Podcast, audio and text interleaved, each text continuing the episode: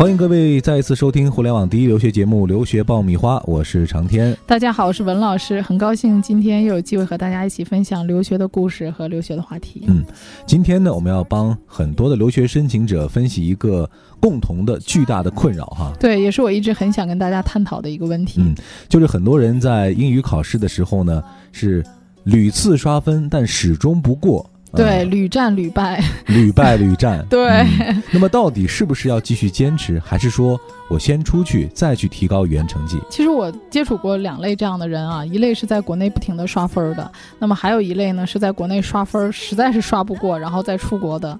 呃，很巧，今天下午联系了一个学生，就是在国内刷了一年的分儿，呃，刷的仍然是在五分左右这种水平线的，最后实在是忍不了了，然后出去读语言。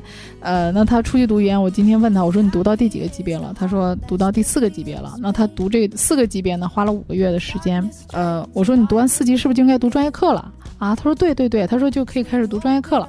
哎，我说这个进步的时间比我们在国内快很多呀，啊，因为他在国内已经花了一年多的时间了啊。我说你这个不到半年就过了语言关了，我说你有什么感受呢？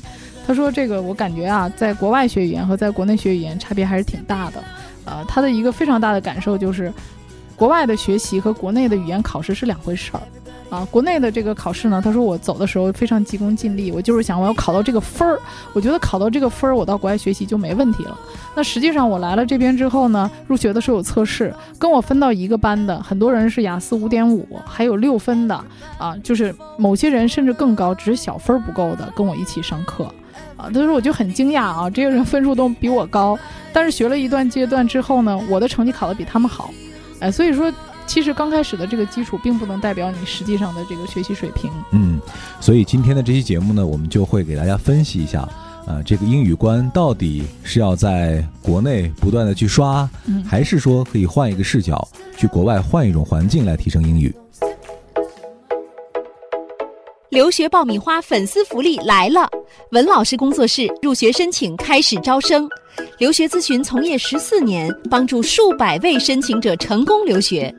详情见微信订阅号“留学爆米花”。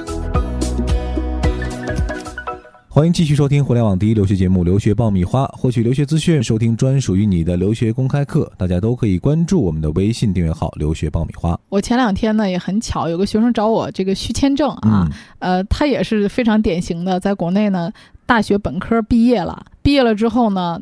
他自认为自己的英语应该可以考过的，就在国内刷了整整一年的语言成绩，刷了四次托福都是六十多分儿，几乎就提升空间就是在两分左右的差别。最后他觉得自己可能真的是，唉，就是刷不过了。对对对，然后自己就抱着一种很忐忑的心态出的国。呃，出国之前我记得他还跟我在讲说，老师我会不会一直语言都不过呀？我会不会这个呃？呃，一直语言不过，然后最后被退回来啊，呃，然后大概过了就是四个月，还挺快的。然后他跟我说：“老师，我已经升专业课了啊！”因为他升专业课以后呢，他从语言中心换到了这个专业课，他是换了 I 二零表，他要再重新办理签证。嗯啊，问我这事儿，我很意外啊。我说：“哎，我说你在国内。”那么长时间，你这怎么就四个月就过了？他说对，他说我老师，我觉得在国外这个老师的授课方式和在国内有很大的不同。他就跟我讲了非常详细啊，他们的语言呢分为十二个级别。那么他进去之后呢，呃，每个级别的每天上课呢是四个小时，说是上课四个小时，但实际上他课后啊留的作业量要。超过这四个小时的作业量，嗯啊，作业是比较多的，而这些作业呢，大量的是要呃阅读啊，然后还有查找一些这个相关的一些数据啊、文章啊，那就会迫使他呢，就是去看很多的书啊，嗯，课前呢，老师也会给很多的这个呃课前的这些课上要讲的一些东西，那么你要去做好这个复习，可以讲他的这个。知识啊，他打得很夯实，他自己讲。而且最重要的一个，在国内没有的，就是课堂转示，就是 presentation。他说这个是一个对他刚开始是一个非常大的挑战，因为在国内基本上就答题就好了啊，只要把这个题答对了，我去背一些基金啊。他说为什么我在国内？他说我觉得一直都很难提升呢。他说我就是总是在看考点，嗯然后背这个，比如说考口语吧，我就把那几种题型全都背下来，我大概会考哪些话题。然后我写作文的时候呢，我就把这些范文我都背好了 啊，实在不行我就按着范文写，可能分数也不会太低。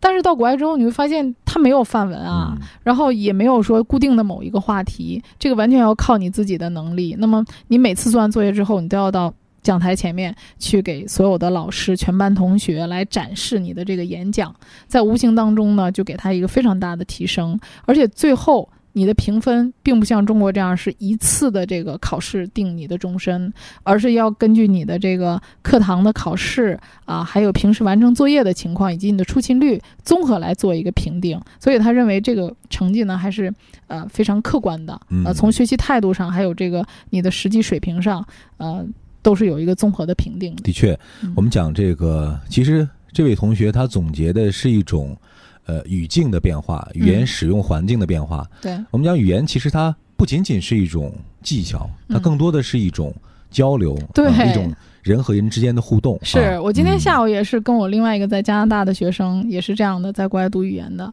我在跟他聊，我说我其实特别想做一期有关语言学习方面的一个话题啊。嗯我说能不能给我提一些你的感受和建议啊？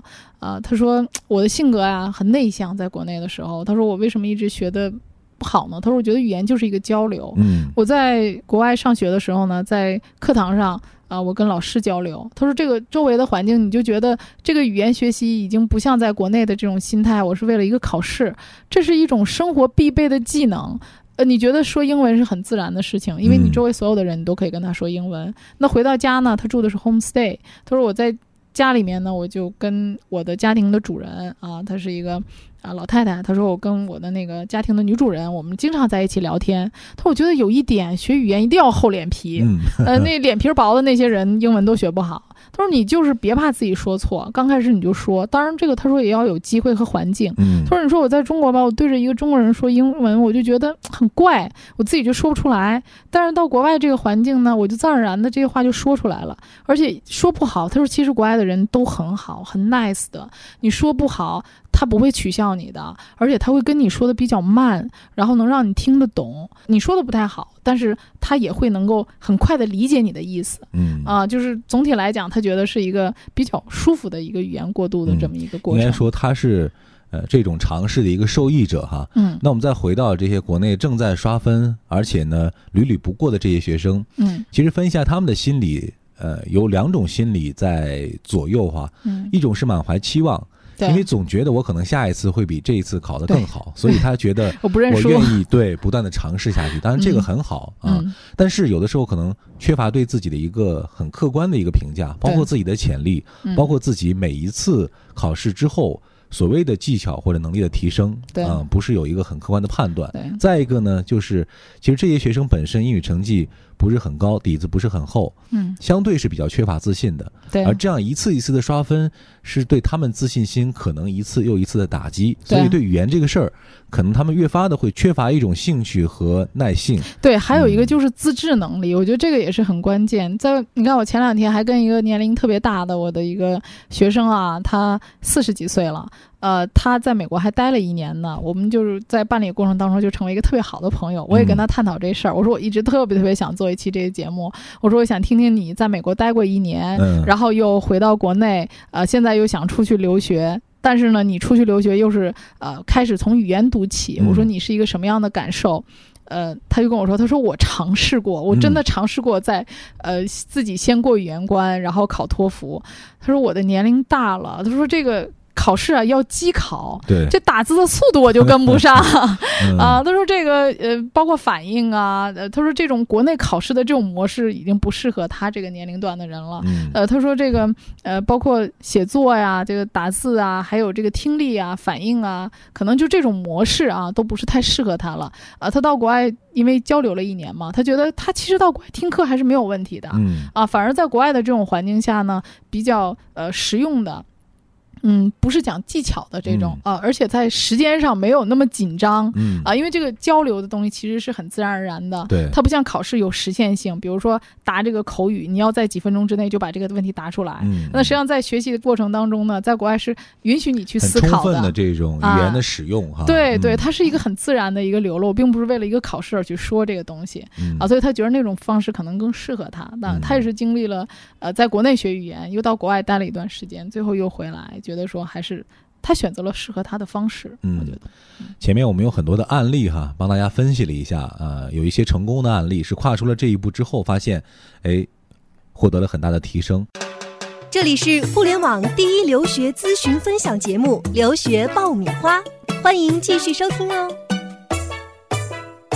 那我们再具体到这个学语言这个事情上，对呃，比如说在国内和国外学，除了语境之外哈，或者在学习方式方面，对。会有什么样的不同？啊帮大家比较一下。对，这个也跟大家讲一个特别有意思的事儿啊！嗯我前两天也是见了一个学生啊、他的经历也是具有一定的代表性。他在国内花了十多万嗯啊、参加语言培训，这个时间也持续了一年多，呃，投入很大。他的经济条件并不是非常好，呃，他是在做这个出国留学的计划之前就想，我先去考考语言，嗯，而且一次不过，我再接着考，而且报各种学习班儿。我发现现在很多人，我一问你现在开始学语言了吗？呃、开始准备语言考试了吗？跟我就是第一个说法就是，老师我已经报了一个学习班儿了。嗯就是很多人认为说我这个学语言就一定要先报个学习班儿。呃，实际上我个人觉得，不是说你报了这个学习班儿，它对你就能起到一个什么决定性的作用。嗯。更多的人可能是缺乏一个自控能力，他觉得有个人盯着他学，呃，而且就是就比如说我这个学生，他花了十几万去学英语，我跟他聊了一下，他说他报了各种各样的学习班儿，嗯，但是他自己觉得真正在他成绩当中啊、起到了作用的，实际上只有百分之三十是来源于他这个学习班儿的，嗯。甚至有一些保分班儿，他认为都没有达到保分儿的这个效果。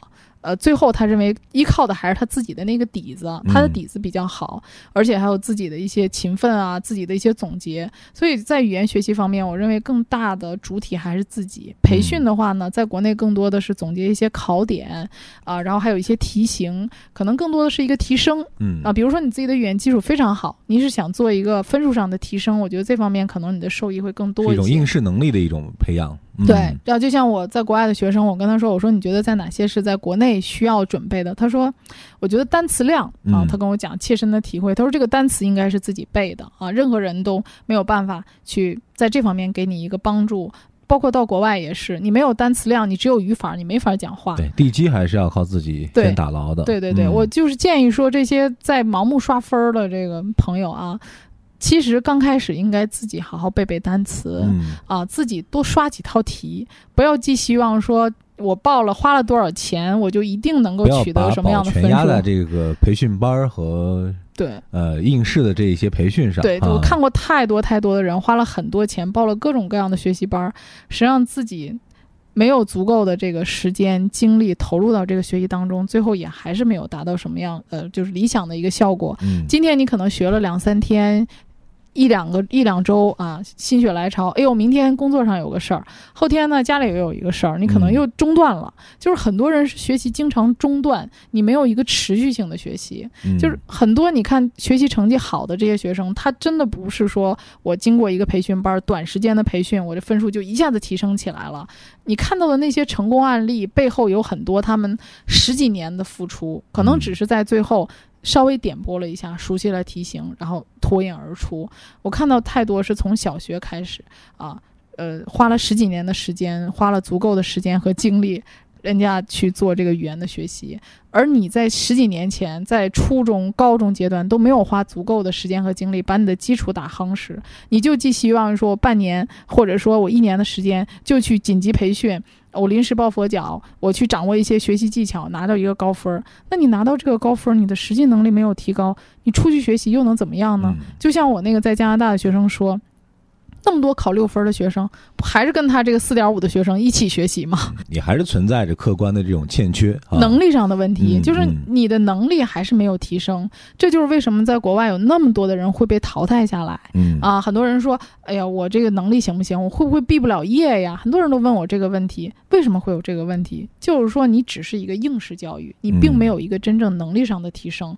淘汰的就是这样的人。呃，我们之前在这个做节目的时候，文老师也给过一个建议哈啊，比如说这个学生在连续一年的时间之内多次刷分，每一次成绩都提升不是很大的情况之下，嗯，那可以选择尝试一下，对，不要在国内继续这样。无休止的去刷下去，可以尝试出去，对，比如说再去提升语言。你分析一下啊，就是说，第一呢，你要有足够的时间，足够的金钱，呃，而且你要看一下是不是国内的这种形式不适，就是方式不适合你。因为我看到太多学生成绩不高，并不是因为他学的英语不好或者能力不行，是这种方式不适合你。就像我说的。年龄大一点的，或者是说在国内基础不是很好的，他在国外的这种环境下呀、语境下啊，因为是小班授课、全英文的环境，他会觉得学语言是一件很自然而然的事情啊，而且他没有在这个考试这种强压下啊，这种被动的。这种压力下去学这门语言，他会觉得这种语言东西是融入到他的身体里、骨子里的东西，他自然而然的去交流，而且可以跟学校的同学、老师，回到家他都可以跟他的 home stay 去交流。就是你的语境非常好，而且你学的东西就是你正常用的呀，不是说一个纯粹的考试。你没发现我们就像很多考试的东西学完了就忘记了，就像高考之后很多人会撕书一样，就那个东西没有用了。嗯，所以说。呃，首先我们要肯定一点啊，就是现在，呃，还在坚持着不断刷分的这些同学，他至少身上有一种持之以恒的、坚持的这种精神啊，这一点我觉得是值得肯定的。嗯，但是呢，呃，另一个角度来说，大家确实对自己要做一个非常客观和科学的评估，就是这种方式是不是适合你啊？这种刷分对你到底有多大的帮助？对，而且很多人坚持到最后就放弃了。对啊，因为在不断的这种考试失败的过程当中，他就自我否定了。很多人就卡在了这一关，就留学的打算也就烟消云散了。对对对，包括可能周围的人、家长啊或者朋友啊，都会对你的能力产生质疑。你最后自己也质疑自己有没有这个能力去完成国外的这个课程。很多人甚至觉得说，我在国内雅思没有考过，我就没有足够的能力完成国外的课程。其实这个考试和你出去学习真的不是一回事儿。嗯，你在学校学的那个知识。啊，并不是说你现在考试的这些内容，你需要掌握的是一种能力。而且现在为什么说国外的这个大学里面越来越多的学校呢？即使你提供了足够的语言成绩，入学的时候还是要测试你呢？就是因为他想知道你的实际水平。就根据我们这个课程和我们的要求啊，你实际的能力到底是什么样的？我并不是要你那个考试成绩，也就是说你考试考的那个知识点，实际上和大学并没有直接的关系。嗯。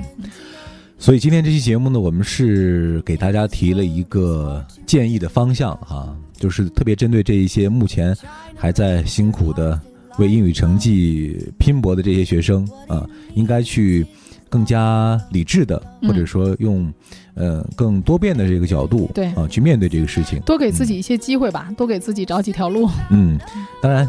持之以恒在任何时候都是必须的，因为学语言这个事情本身就是一个需要吃苦、先苦后甜的这么一个过程。对，希望大家有留学梦想的朋友们别放弃。嗯，好了，那这期节目呢，我们就聊到这儿。这里是互联网第一留学节目《留学爆米花》，获取留学资讯，收听专属于你的留学公开课，大家都可以关注我们的微信订阅号“留学爆米花”。今天我们就先聊到这儿，各位，我们下一回再见。下期再见。darkness drains and light will come again. Swing open up your chest and let it in. Just let the love, love, love.